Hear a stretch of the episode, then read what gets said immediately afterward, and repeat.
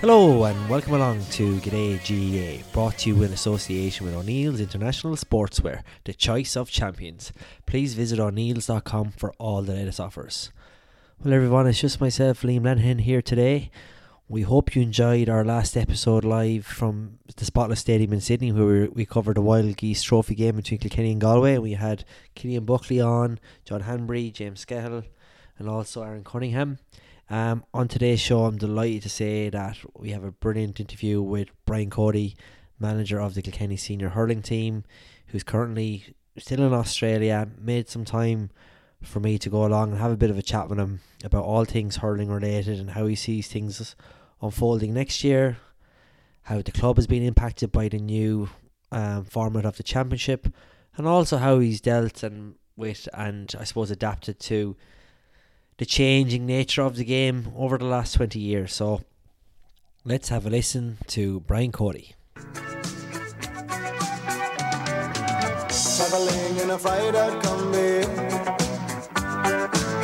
On a hippie trailhead full of zombies I met a strange lady, she made me nervous. She took me in and gave me breakfast. And she said, do you come from a land down under? Where women go and men wonder. Can't you hear, can't you hear the thunder? You better run, you better take cover. I'm delighted to be joined here by Brian Cody, the Kilkenny manager who's currently out here in Australia with the Kilkenny senior hurling team. Thanks for making the time to come and have a chat with me, Brian. No problem at all, Liam. Very welcome. Brian, obviously, you just come off the back of uh, a game up against Galway up in Sydney in the Wild Geese Trophy. Um, the game has come in for a bit of flack back at home, but from what I saw, it was far from an exhibition game and a very competitive game that was taken seriously by both sides. Uh, there's no doubt about that. Yeah, I mean the game was was a real genuine game of hurling. Both teams wanted to win it, and that was shown. You know, the way we got a tidy lead in the first half. We put everything into it, and Galway came back really strongly. And you know, it was just fought out to the bitter end there, and then finished up. Then obviously the draw, and it went to then the, the free taking competition, which kind of is a bit of an anticlimax, I suppose. And I believe there has been a bit of um, controversy about it at home, and I can understand that as well. You know, I mean, particularly I think there's controversy from the people who are saying, you know, the importance of sp- spending money on the game at home, which is a very, very valid point as well. There's no doubt about that. Yeah, and, look, I think it is a valid point, but I think you would have seen yourself, Brian. All the expats were at the game. Uh, There was twelve thousand people there. It was a twenty-five thousand seater stadium, but it might have seemed a bit empty. But twelve thousand was still a great attendance. I know you met a number of the Melbourne kids on the Saturday here up, and you did some of the coaching with them. How much it meant to the Irish here in Australia to have a fully fledged fifteen-a-side hurling game with two top teams, and how well you were received out here. Uh, look, I mean, from the whole point of view of that and what it means to the, you know, the expats over here, to the diaspora, it's just it means a huge amount to them. We had so many of them, and clubs, players and clubs coming from Melbourne to, to Sydney and coming from all over the place, and just see the pride in the having, the having the game of hurling. And you know, and talking to them and seeing what hurling means to them, and uh, hurling, Gaelic football, ladies football, camogie, all the clubs, you know, putting so much into it, and you know the way they're participating, they're getting a game a week, maybe for six months of the year and training. And I've met so many of them who said maybe they came over, say, for a couple of months or to sample the place or a year or whatever, guaranteed they were going home very, very soon. And the reality is, once they get involved in the club out here and the whole sense of GAA, what it means to them, to, to find it impossible to leave while they're still involved. I've met people who are here for five years, ten years, 30 years, 40 years, and just pillars of the whole community, the whole club. And certainly it's something that only if you're over here you'll realise the importance of it. Yeah, I think I think that's something that's not getting relayed back at home, and understandably so. But I think it's a point worth noting, and obviously with the Fenway Classic coming up in Boston this weekend as well, it, it's similar. It's going to be similar kind of criticism, but again, they'll have a huge turnout in Boston, and I think it's very important for the expats, especially uh, America being a big stronghold for Irish, that there is opportunities for them to see the games. Yeah, well, I mean, that's it. I mean, I'm here talking to you, Liam. You're from Kilkenny. You know, you played hurling before you came out here. You're out here for a few years. You're hurling out here, involved in the club, and seriously involved in the club. You're running your GAA podcast here as well. And, you know, it's it's the same as being at home at your own club, big sport or whatever it is. And the passion is there. And, you know, the GAA means so much to the people out here and obviously the people in America as well. And there's pockets of GAA in so many places. You know, Ireland is doing well now as from a whole point of view of employment. There's near enough to kind of full employment over there now. But a number of years ago it was 19 but and people were forced to leave and had to come to places like Australia, America, England, wherever it was. And the GAA kicked in straight away. And the GAA is the reason that the people could settle here, could have a real life here, could banish loneliness, get rid of homesickness, and be real participants and have a real family away from home. And you know that can't be forgotten either. It's it's it's you- you'd have to be out here to realise that. I mean, before I came out here, I could easily pontificate about it as well. And I'm not blaming the people who were talking about it back home, but the GAA, it matters out here very very much. Yeah, no, definitely, and I can definitely echo all those sentiments. Um, and having a young boy myself now, he was up there on Sunday and got to see Kilkenny play in Sydney. It was his second Kilkenny match. He was at the Ireland 2016. wasn't wasn't the best day for him, but uh, like to say that he saw a game in, in, in Sydney is an amazing thing. And to, you know, being an Irish expat in Australia, but obviously Brian as well. That game did have a couple of special things going on with it. You did have Huw Lawlor make his debut for Kilkenny in Australia, no less, which is a, an amazing thing um, in its own right. But he probably went on to have a great performance in that fullback position, which I'm sure he would have gained some learnings from that. Uh, you know, Huw has been in our panel there for the past year or so. He's been always a very promising player at minor and 21 level with his club, O'Loughlin Gaels. Great fella, very, very genuine chap, you know, big fella as well, you know, and he's really, really developed um, physically as well in the past year. Fine hurler, and like I said, most unusually, obviously, um, made his debut in Sydney for, for Kilkenny seniors. And he made a promising debut, but I mean, he's very much in our thoughts, as are, many, so many of the other lads, and he'll be given a fair opportunity when we go back. And it will be just, you know, he's comfortable in any of the back positions, to be honest about it, and it'll be interesting to see how he goes. Yeah, and I suppose it's an interesting time for Kilkenny now. I suppose particularly last year and this year, and for me looking on from the outside was is a very exciting time as a Kilkenny supporter because we've had a lot of new players come through, and some players who I've obviously been away. I haven't seen some come up through the club ranks. Has that, do you think, re-energised even yourself to have like nearly a whole new batch of players come through? Obviously, if you've had the likes of Killian Buckley now and Pádraig are nearly some of the more seasoned members of the panel, and TJ and Colin Fennelly. But having the likes of Bill Sheen come through, um, Richie Leahy break through again last year, does that re-energise the whole setup again?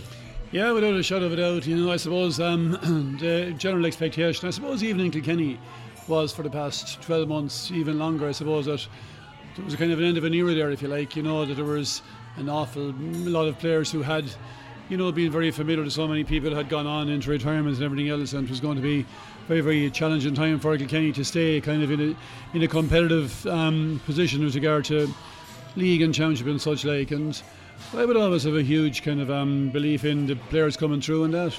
And you've mentioned some of them there, and so many of them have been blooded during the past year. Um, we won the league, which was a big surprise considering we lost the first two games in the league, and we were probably being tipped for certainly relegation candidates. We came through, we won it, beat a very, very good Super A team in the final. Um, you know, lost lost the Leinster final to Galway after a replay, beaten by Limerick by a couple of points, who went on to win the All Ireland final. What it means is we were competitive, um, but it changes nothing. It doesn't make it any simpler for the, the coming year. It's going to be very, very difficult, very, very competitive. The reality, I suppose, in most sports, any kind of top sports, is there's always, you could say, two or three teams who are really genuine contenders to win it, be that Premiership or World Cup rugby or whatever it is. The reality, I think, for hurling now in the coming years, there's six or seven teams who will be genuinely giving themselves a real chance of eventually win, win, winning out in the in the and we hope we're one of those. But that's how competitive it is. Yeah, and I, I think on that point as well, we probably have seen there's other elements to this. The, arguably, the, the the best hurling championship in my living memory last year in terms of the standard of the games we have. I know the round robin system had its flaws in, in for Leinster and Munster, and with the week after week, and how tough that was for players and recovery and the impact it had on the club's um, setup. But in terms of the entertainment value that provided to spectators and supporters and to neutrals and supporters alike, I don't think we've had a year like it. Oh, well, there's no doubt. I mean, I mean, when you see top top games on kind of on a regular basis, like, and it was different as well. It wasn't what people were used to, so it's certainly exciting and everything else. You did say there were flaws in it, and there are. You know, it is, it's it's punishing on the county players from the point of view of playing week on week because essentially you'll always pick up knocks and bits of injuries and that, and it's always about recovery and trying to get fellas back on the field. And fellas are inclined to kind of um cover up injuries because they don't want to hand the jersey over to somebody else in case they mightn't get it back. So they'll play through it. And the biggest flaw of all is it has a huge impact on club. You know, the club players are not getting the competitive action they need right through the summer months. And Brian, obviously, because it's been so successful, I think we're probably going to see it's it's happening again next year. That's locked in, um, and we know it, April is in, in inverted commas the club month. But realistically, going forward, I don't. It's probably not sustainable for the club or the county to go down that down that road. No, And- I don't. I don't think it's sustainable, Liam. To be honest, you know, I mean, obviously they brought it. in. It was brought in really as a kind of um, a sort of a reaction to the Super Eights in football. You know, because suddenly they were saying, "What about hurling? Is going to be all these uh, the months of August, whatever the month of August is going to be handed over to football, really." But at the end of the day, hurling hurling doesn't interfere from any any other sport really. And I know, and I, what you said is it has been a brilliant championship. But I think all the championships are great anyway. Every year, you know, mm. there's there's, there's those do or die matches are brilliant. But certainly the reaction from clubs is very, very hostile, really. And you must remember, I suppose, really that what are we talking about? Five percent of the hurling population play inter-county hurling, if you like. And I suppose the way I kind of think about it is, if you're living in a town where five percent of the, of the population were entitled to go to work every day, ninety-five percent weren't, didn't, didn't have anything to do. It's not a level playing pitch because if hurling, the, the lifeblood of the GAA is the club, as you see yourself out here. The lifeblood is the club. It's the same back home, and all the players. You become an inter-county player because of how you play with your club, and that's your rite of passage, if you like. But I mean, as soon as you lose contact with your club, you're losing a part of yourself, and you, it, it doesn't it doesn't improve you as a player because you end up going back to your club as well. And I think I think there really has to be sort of a look, a serious look taken at it, and almost go with a blank canvas and say, right, let's plan the year between club and county, and have a regular supply of games for both. I think it's possible to do it, but there has to be a meeting of minds between everybody to, to achieve that. Yeah, and I think we're talking to um, James Kettle actually and John Hanbury up in Sydney about it as well. And their point was the January competitions, especially, it was ones they like they didn't want to play in them. Like like in terms of enjoyment levels, hurling in January on frozen pitches and in snow, and then that you're literally on from January to potentially September, and you're mm. seeing little or no action with your club, Yeah. and impact it has in the club. So start with just say we were to start with a blank canvas and we were to plan. let- Let's be fair to club and fair to mm-hmm. county do you think though it could end up that you might end up with a, a back-to-back week-to-week situation for the inter-county to then still facilitate the club has the other half of the year or, or do you go back to what we had before Well, the dangers of that happening at the moment are there. But like I said, if you were to look at the competitions that are there, look at the whole. It might mean, I suppose, what we're doing is standing still with regard to the competitions that are being there. You play Walsh Cup, you play League, you play Championship. How about looking at the whole thing? Coldly, with a, with a blank canvas from everything, club, county, do we need all those competitions? Certainly we don't need those early early season competitions like you were saying, or Walsh Cup or whatever. Look at the league, you play you, you play a league essentially now, and every match is so crucial to try and you lose a couple in relegation. It's a championship where you play five other teams, you turn around and you play the same teams again, pretty much in the championship all over again. So there's there's something worth looking at there, I think. You know. yeah Um, I don't have the solution to it. I don't have all the answers to it, but I do believe it has to be looked at. I mean, the reason I don't have is because I think it's my my responsibility to whatever is put in front of us. We have to make Kilkenny competitive in that. So I'm, although I am agitating for more more games for the club, it has to happen. yeah So whatever comes up, there's enough bright people in the association, in club and county, to come up with what's best for everybody. But what's there right now is not best for everybody. no but and I think ultimately because of the success of last year as a inverted commas marketing ploy even for hurling and mm-hmm. it, it's going to be very hard for them to go away from at the, at the top brass I think because of how successful it was and ultimately though your point about the club is right because I know from talking to former teammates in Dicksboro basically had nothing on all year. Like they did, they did a pre-season in February. They played one game, I think maybe around the April time, and didn't play again until August. Yeah. Like you're basically now doing two pre-seasons as a club. I'm sure it was similar with James Stephens. Absolutely, yeah. You know, I and it's just not fair. It's not sustainable. It's not fair. There's, there's no doubt about that, and it just it can't continue to be. But at the same time, you know, audiences in, at home, like attendances at games, were down as well. Yeah. You know, I remember. Uh, Wexford and Clare had Cork, Wexford 5,000. Clare match, had just a very very small crowd there, Yeah. and that doesn't make sense, you know. Yeah. So as well as that, asking players to play a Sunday on Sunday is not the correct way to do it. Ask, asking people to go and support them on Sunday they won't be able to sustain it either from the expensive point of view of it, you know. So there's a lot of things to be looked at, um, and it's not just about, you know, maybe television loves it, um, pundits love it. It's keeping them going. It's giving them something to do week on week. I won't lie, I loved it over here watching And game week on week. I can understand that. I can understand that. Absolutely, I can Yeah. understand that. But if you were back playing with Dicksboro, you wouldn't be mad about it. Yeah, yeah, You yeah, know. yeah. And it's interesting too because I was actually talking to Killian Killian Buckley as well on Sunday, and obviously he had a kind of a frustrating year with that the injury that he's kind of had a bit of a niggling at the moment, and he said why he wouldn't have given for four weeks off. Mm. Like normally he would have had to have a break to recover because it was week on week. Yeah. He didn't get that chance get that chance to recover. So it is probably to players' detriment, especially mm-hmm. when we are players are amateurs. Like Yeah. they're they're they're not be able to take a week off to recover from a match. They're Well- back into work on a Monday or a Tuesday, especially mm. when there's four weeks in a row. Yeah. So, do you think is is the nature of it as well pushing it towards some sort of kind of semi-professionalism slash profession, like without even being conscious about that? But the very nature of it means that the guys are going to have to be in certain types of jobs to be able to play at that level.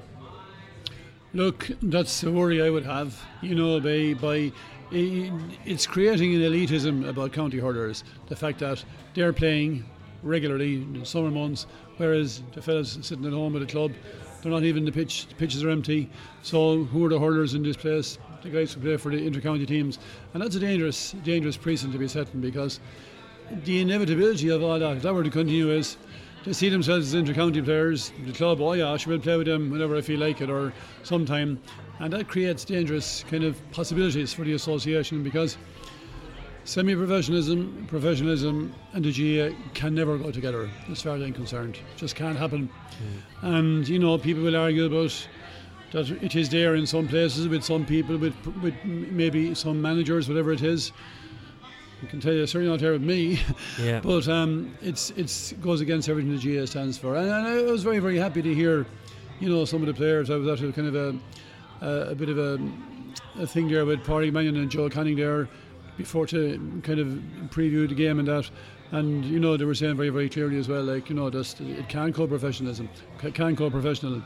And I'm very very careful. I mean, I think in the minor, the inter-county minor setup this year, Kilkenny played 11 games at under 17 level. You had 16 and 17 year olds playing. Played 11 games, the last three games, yet played in the All Ireland final. Yeah. They had two round robins, Leinster and then Galway come into the equation. So you had two round robins. But during that time, they never played at their club. So if you're getting lads growing up at 16 and 17 with a greater attachment to their county team than to their club, where are you going? It's mm. dangerous, Yeah. you know. And I suppose the way though that the teams are prepared now, you look at Galway and Kilkenny on Sunday, peak physical condition. Even rewind their brain probably even five years, the strength and condition wasn't at the level that it was. Yeah. And now if you're not at that level, you're going to be left behind. Hmm. But to get to that level, essentially you are nearly training as a not as a, pro- a professional, you're you're working your nine to five, but you're probably six, seven days of the week some component of that day is focused on your life as an intercounty player, and it's it's a, I think it's becoming an increasing a big thing here in the AFL at the moment is the mental health and welfare of players and the demands put on them mentally. It's only kind of coming out now that side of things. I think the, the GAA intercounty players are more susceptible to mental health issues or or anxiety or anything like that when all these demands aside from their family life, professional life, and intercounty life. Yeah, no, it sounds like Kennelly out in Sydney um, about all that kind of thing. He's now assistant coach out there, and he was saying a huge amount of his time is, is spent in that in, in those areas, you know. And he spoke about you know looking at the GAA players now. They're just their, their bodies, they're, they're they're finely tuned professional athletes, if you like. And I just think, and I said it, I've spoken to the president of the association, our own um, physical strength and conditioning um, man, Michael Dempsey. I think it's it's we need to pare it back a small bit. I think it's it's, it's getting to saturation levels with regard to the whole area of preparation and the amount of time players are putting into it. There was an E- ESRI report came out there back home a couple of months ago about the amount of time players are putting into it, and the reality is this is being done outside of their recommended stuff from from ourselves, from our strength and conditioning guy, and from the managers and such like. The, the desire to make it at inter-county level, they're putting pressure on themselves to do a bit of extra stuff. When actually, to, be much to be, be better advised not to be doing it, and mm. it's a mistake they're making because they think that like the more I do, the fitter I'll become. Whereas in actual fact, they need to take things, pull back a small bit, Mm. and just be guided by the person who knows best what's good for them, and factor in the imp- most important thing of all of rest, and recovery, and stay away from things for a bit. Yeah. Because everybody's body is not the same either, and everybody doesn't need the same thing. And I would be concerned that so many players are erring on the side of doing too much rather than just realizing this game is still a game of skill. You don't have to be, you know, an absolute ball of muscle to do everything right in the hurling pitch either. No. Get your head right, get your head tuned, stay comfortable with yourself, make sure you're feeling good, you're happy in your job, you're happy in your studies, you're not under pressure.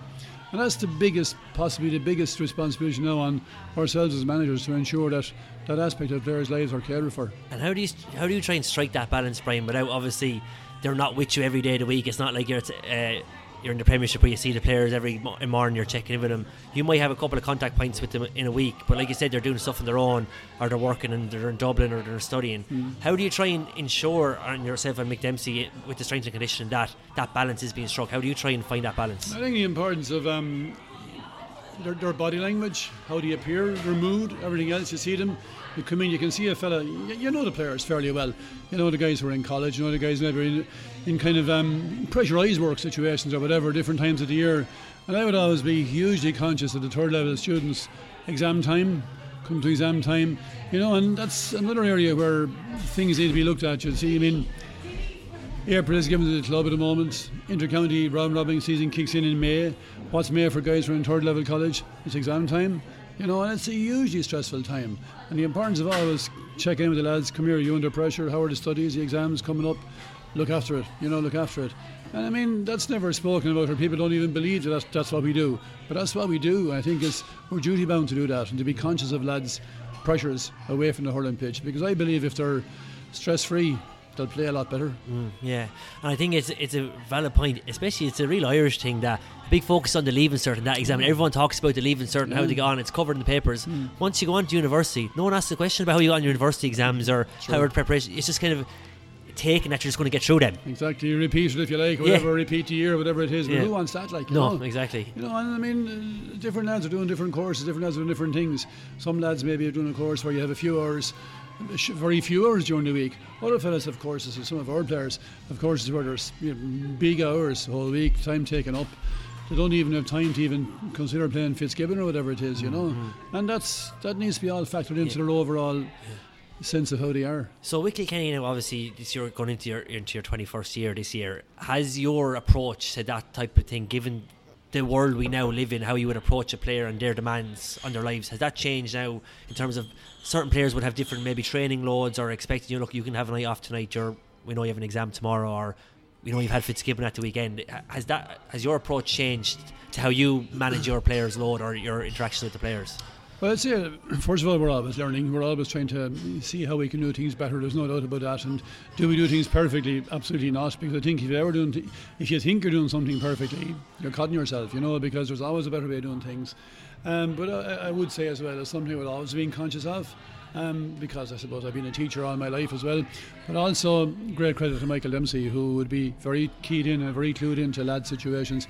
He's involved with Carlow IT as well, and he sees things. He's involved with his students in the college and that, involved in, with them in Fitzgibbon. So he would always be hugely conscious of their workload and how they need to be rested as well as everything else. So lucky to be working with lads like that, and James and Derek James Lyng, Derek, James McGarry, Derek Lyng as well.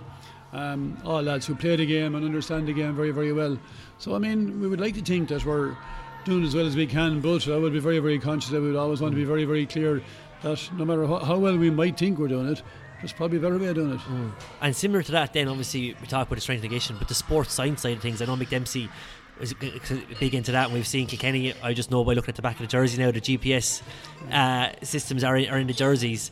Has that changed your analysis of a game? Obviously, there's still a lot that's intuitive as you can you read the game, but in terms of tracking, I don't know how many kilometers a player or what his heart rate was at. Has that come into analysis now for yourself? It's probably not something I would be um, hugely um, sort of into. Like you know, I haven't been, you know, but and I, mean, I would be again have people there who are who understand it very very clearly, and I would I would be open to all sorts of stuff. But and I spoke again, I had a good chat with Tadhg Kennelly about this as well out here. Um, I I think we could never get away from the fact that your instinct has to come into play as well, and I would I'd probably I would probably still be a kind of a fellow who would Um, trust my instinct for for situations on the field and that, but would always be open to um, the opinions of people who who have a, maybe a bigger understanding of certain aspects of the game than I would have. Okay, yeah, because it's it's interesting seeing how that's transitioning through the GAA scene in particular, and I know it's a massive thing in AFL here, how everything is tracked, Yeah. every single Yeah. thing is tracked, Yeah. And but it's coming to a point where now the players are nearly like robots because they're thinking more about. The big thing here is disposals. How many disposals they had in the game, their efficiencies, the kilometres they've covered, more the stats rather than what's the collective. Yeah, and I think you know you can't ever take away a guy's instinct for the game. I mean, it's like you know you're there and you have the ball, and suddenly I mean, oh, where am I supposed to kick it? You know, you're supposed to kick it where your head tells you to kick it. I think, Yeah. you know, because that's why you're. Why do you make it at that level? Because you're a bloody good player, you know. Hmm. And how did you get there? Because you were good, you had skill, you could trust your instinct. I think you should never go away from that either. Mm-hmm. There's a certain game plan. You, you, you play for the team always, and it's it's. And I think of the great players who went through the system. Apart from the players we have now, but looking at the team we had over the number of years, I don't think they were robotic. Yeah. I think they were terrifically skillful, instinctive players, and as so many from other counties as well. Yeah, I think it's very, and that's a unique thing about hurling. I think that you don't have the time to be robotic in hurling because you have to hurl off the cuff to a certain extent. And I know there's always tactics come into it at times, Mm. but I think that's the uniqueness to hurling. Whereas football, Gaelic football, you are able to probably Sure. be a bit more organised as a group. Whereas Yeah. hurling, it's largely 15 on 15 bar a sweeper here or there, but the, the, the core setup of the teams hasn't changed. You know, that's true. You know, apart from say puck out situations where you can Yeah. see it as a set play, if you like. Other than that, you take rugby, you have scrums, you have lineouts, whatever it is. You take soccer, you have possession. You can hold the ball, kick it back, play defensive. Gaelic football even now becoming very defensive, if you like. But you have the sweeper situation in hurling as well, both at the same time. You can't legislate for the fact that the ball can be hit 100 yards from one end of the field to the mm-hmm. other, and that can open up a lot of possibilities. And obviously, we've seen Kilkenny this year adapt a slightly different style than what we're used to seeing in terms of working the ball up through the lines. Um, and as a Kilkenny supporter, seeing that, I was very excited to see that. Obviously, it was something that we wouldn't have seen during your era or any era before. Was that a conscious decision that, look, the year before, obviously, we came up, you came up against a couple of sweeper systems that it's very hard to play through the sweeper now, maybe with the set of players that you had, you had a different set of players, or was it more player driven that look, we're hoping to to try this this system of working it through and working it up the field? The reality is, you know, some teams, uh, hurling has changed. There's no doubt about that. Different managers, coaches are bringing different perspectives to the game. Some players, some teams, some top teams, um, and play to continue to play the kind of, I suppose, call it what you like, 15 on 15, basic kind of game. Other players very, very definitely play with a sweeper, seven defenders, and maybe a second sweeper at times. And it's difficult to counteract that. So, I mean, there's all in us putting our head in the sand and say, oh, look at this, the way we play hurling, we're not going to change. You have to adapt what's out there if you want to stay competitive. And, you know, we did have to adapt different different games, different um, opponents and that. And, you know, we talk about it, we look at it, but at the, very, at the, at the end of the day, you're dependent very much on the players being dealing with what's in front of them. You've got to play this on, play the game that's on the field, what's put in front of you, what challenge is put in front of you, and that challenge can change during the game as well from from the opposition point of view. So I think the players have um, developed a great understanding of that. And have developed a, a, a real kind of ability to, to deal with whatever challenges put in front of them. And sometimes that necessitates playing through the lines, like you said. And I think we we did that pretty well this year. And I think a, a really interesting thing for me, what looking now is the involvement of the goalkeeper position, mm. especially in in Eoin and how he mm. plays mm. the role as number one, where he's essentially like. He's, start, he's nearly like a quarterback now. He sets up the plays from various, and he's able to score like he scored there on Sunday. Has that taken not by surprise, but that th- how important the goalie has now become in launching, like you said, those set plays up from a dead ball situation. There's no doubt about that. You know, I mean, it's changed very, very much from that score. You know, and you see so so often now in the game where, you know, defender has the ball and he's being closed down. He turns around and the goalkeeper's going to give it to me. You know, give it to me. And he, he, apart from puckouts at all, he's taking the ball in open play and moving out of it and, and, and delivering good ball, hopefully, and all the rest of it. So that's that's another development that has taken place in the mm. game, and it has, I suppose, really again come from the fact that different teams are throwing different challenges up to mm. you. And Brian, you touched on there earlier around that. Obviously, you've this different group of players now compared to you had, I suppose, a steady core from that kind of 2006 period, even up to 2014. And in 2014, we saw JJ probably retire at his, at his own decision. He went mm. out at the end as an Ireland winner, but we saw Henry retire that year as also, but probably as a year as a substitute and more of an impact role. How did you find that situation where you're dealing with someone who has been like your go-to, your number one key forward for a long period since you even come in, to knowing then that look, he's not going to be on the 15, he's still got a part to play, but in Henry's head or, or Jackie Tyrrell's head, uh, in the following year in 2016 that they think they should be still on it. it. How do you address not address it, but how do you manage that interaction with the player or that challenge as a manager? Yeah, well, I mean, it's for me, it's it's not difficult to be honest about it, you know, because I, we would always champion the the importance of the panel rather than the team. And uh, for me, I suppose, you know, it's it's merely history repeating itself, because when the lads came in as young players, some other great player was career was coming to an end. Didn't want the career to come to. an end. Nobody wants your career to come to an end. But the lad stepped in, and somebody else lost out who had been there for a while, and life goes on, and, and that's the way it goes, and that's the way it goes for everybody. And do they enjoy that? No, they don't. Do I enjoy the fact that some of the likes of Henry is not going to be on the team starting? Of course, I'd love to see him playing forever. That won't happen. No. And it's some players um, find that they find it more difficult than others, really, and, and, and it's, it's it's not all brilliant for them.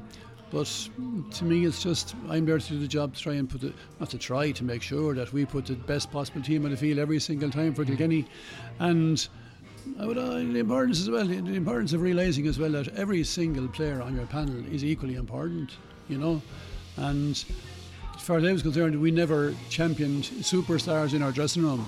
The media portrayed them as superstars, but the lads themselves didn't behave like superstars or act as superstars, even though in the popular belief of the term, the, yeah, the word it, a word of course.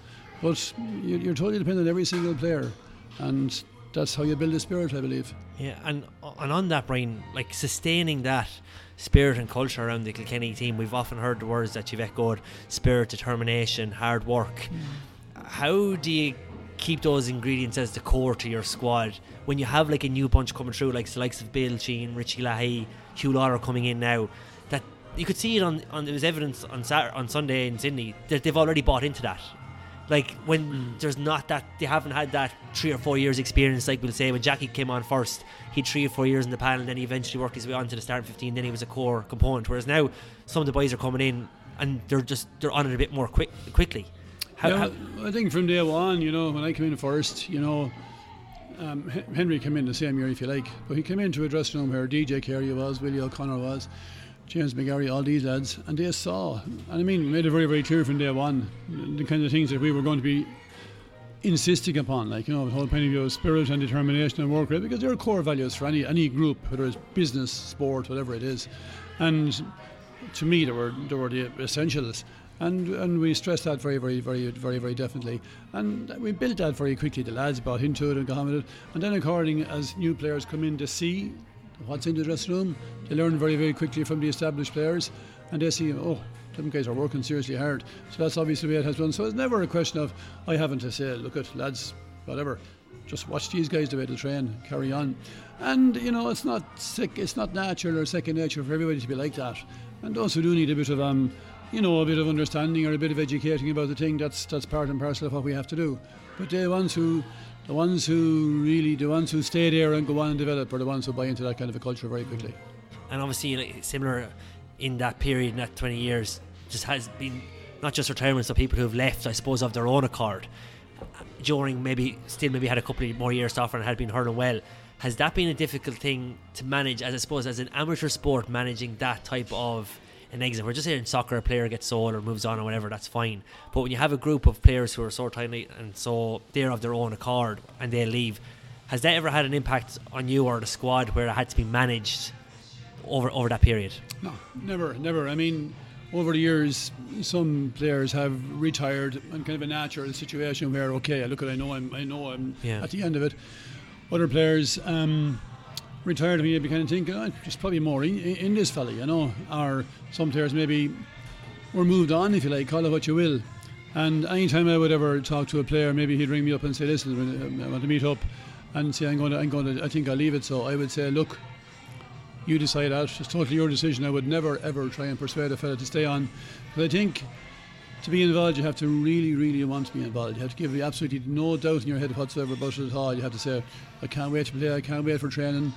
that's the basic of what you have to your your sense of feeling about it has to be. And if there's a kind of a wonder, should I or shouldn't I? I'd be inclined to say, look at it. If you think you should, you should leave it, so then do that.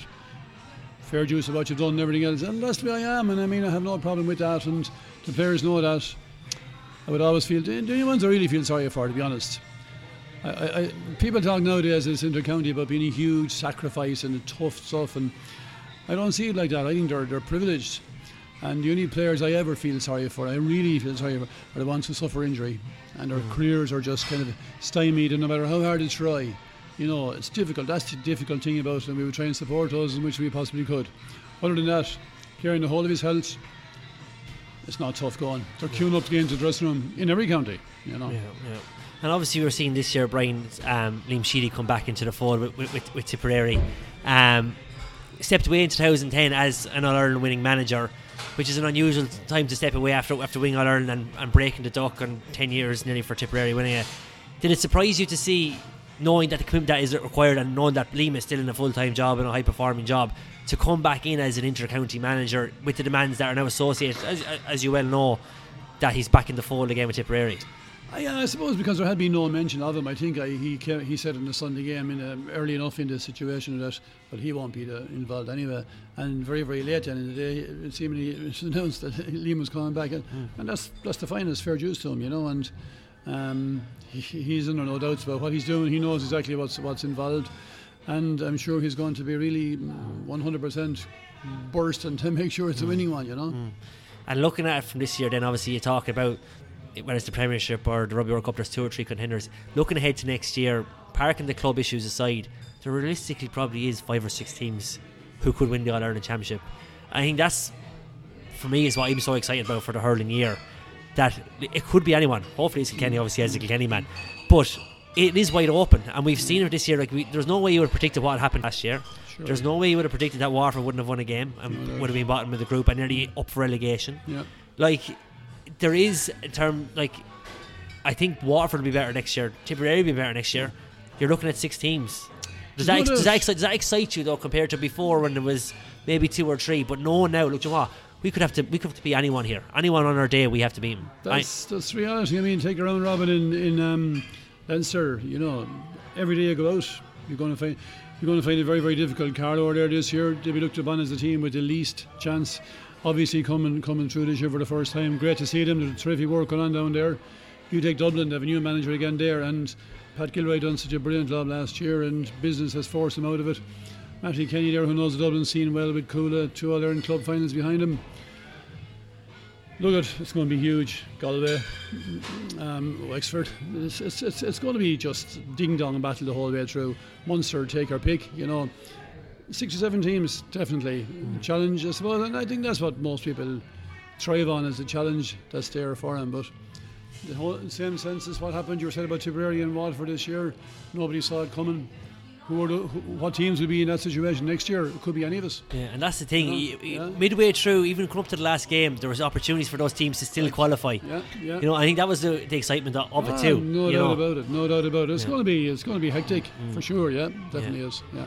And Brian, obviously, going back to like, into, I suppose the early 2000s, Cork was a team that had the number on Kilkenny for t- 2004, 2005, and eventually over, overcame 2006.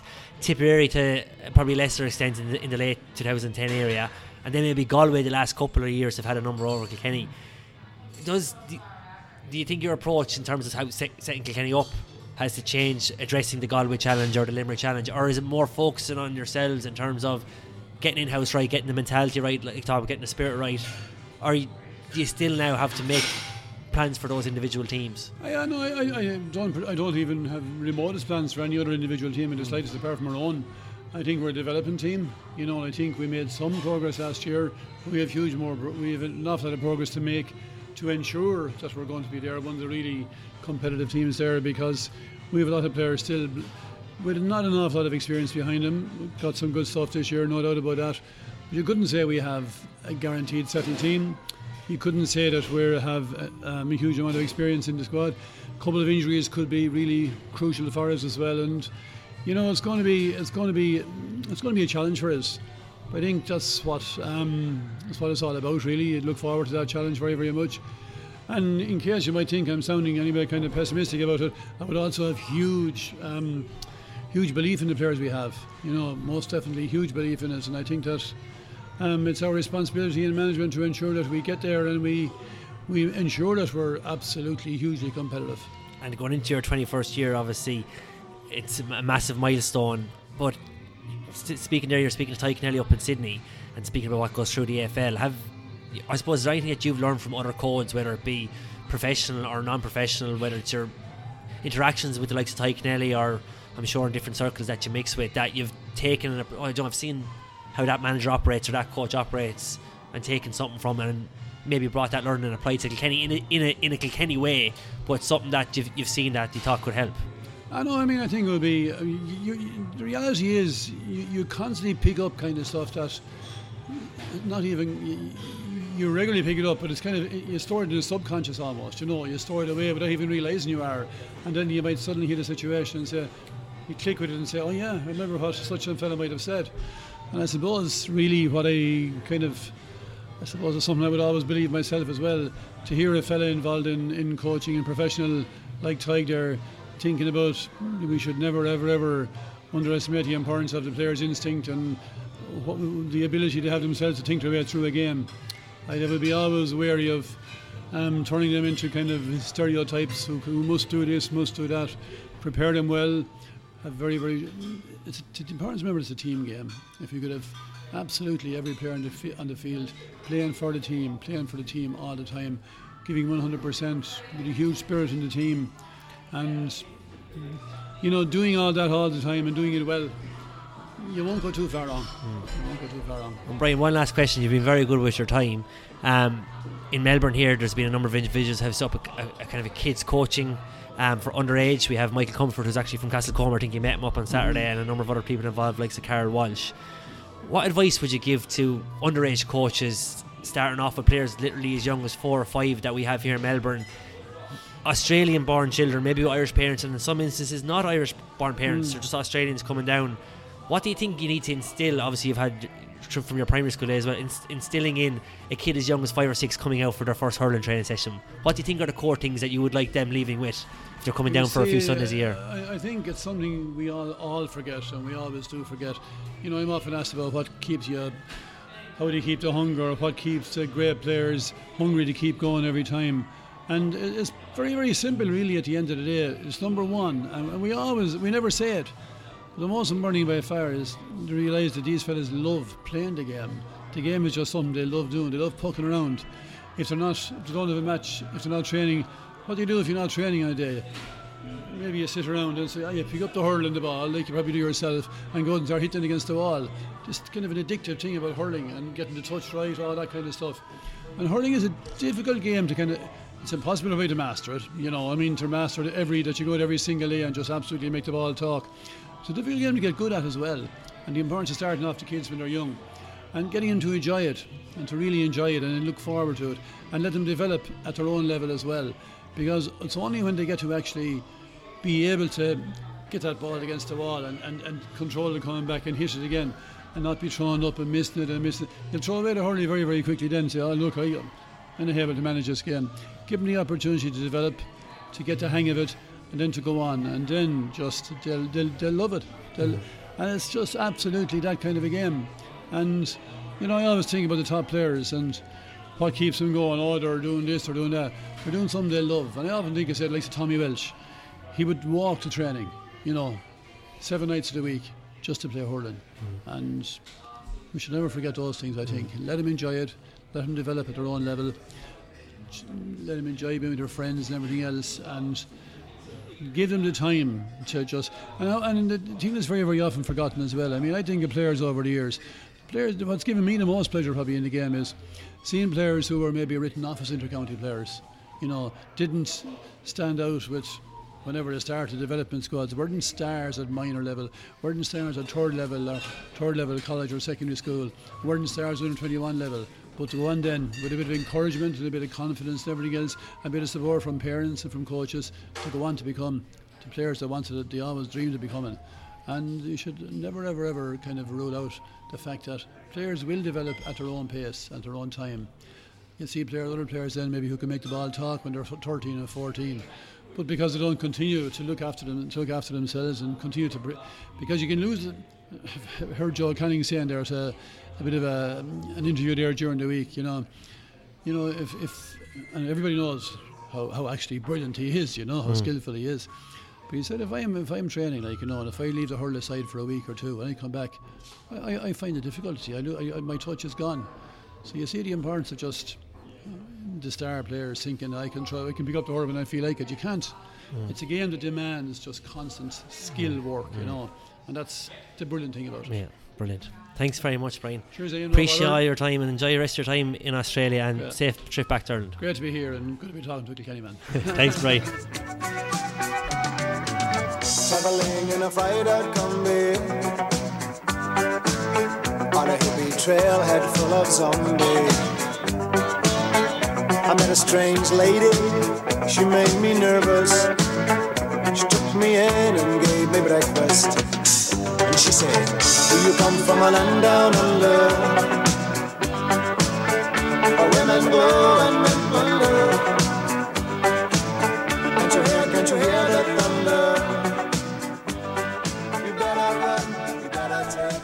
Well, I hope you all enjoyed the interview with Brian Cody. I think it was a fascinating insight into how he perceives the state of hurling at the moment, where it's going, where it's been, and also just the GAA in general, and I suppose the future of the GAA. Um, in its current form, will it be sustainable, or are we are we heading towards that different era for the for the GAA? So, thanks very much for tuning in. Today's show was brought to you in association with O'Neill's International Sportswear, the choice of champions. Please visit o'neills.com for all the latest offers. Myself, Shawnee and Giggles will be back next week with another episode, so stay tuned. Take care, everyone. Bye bye.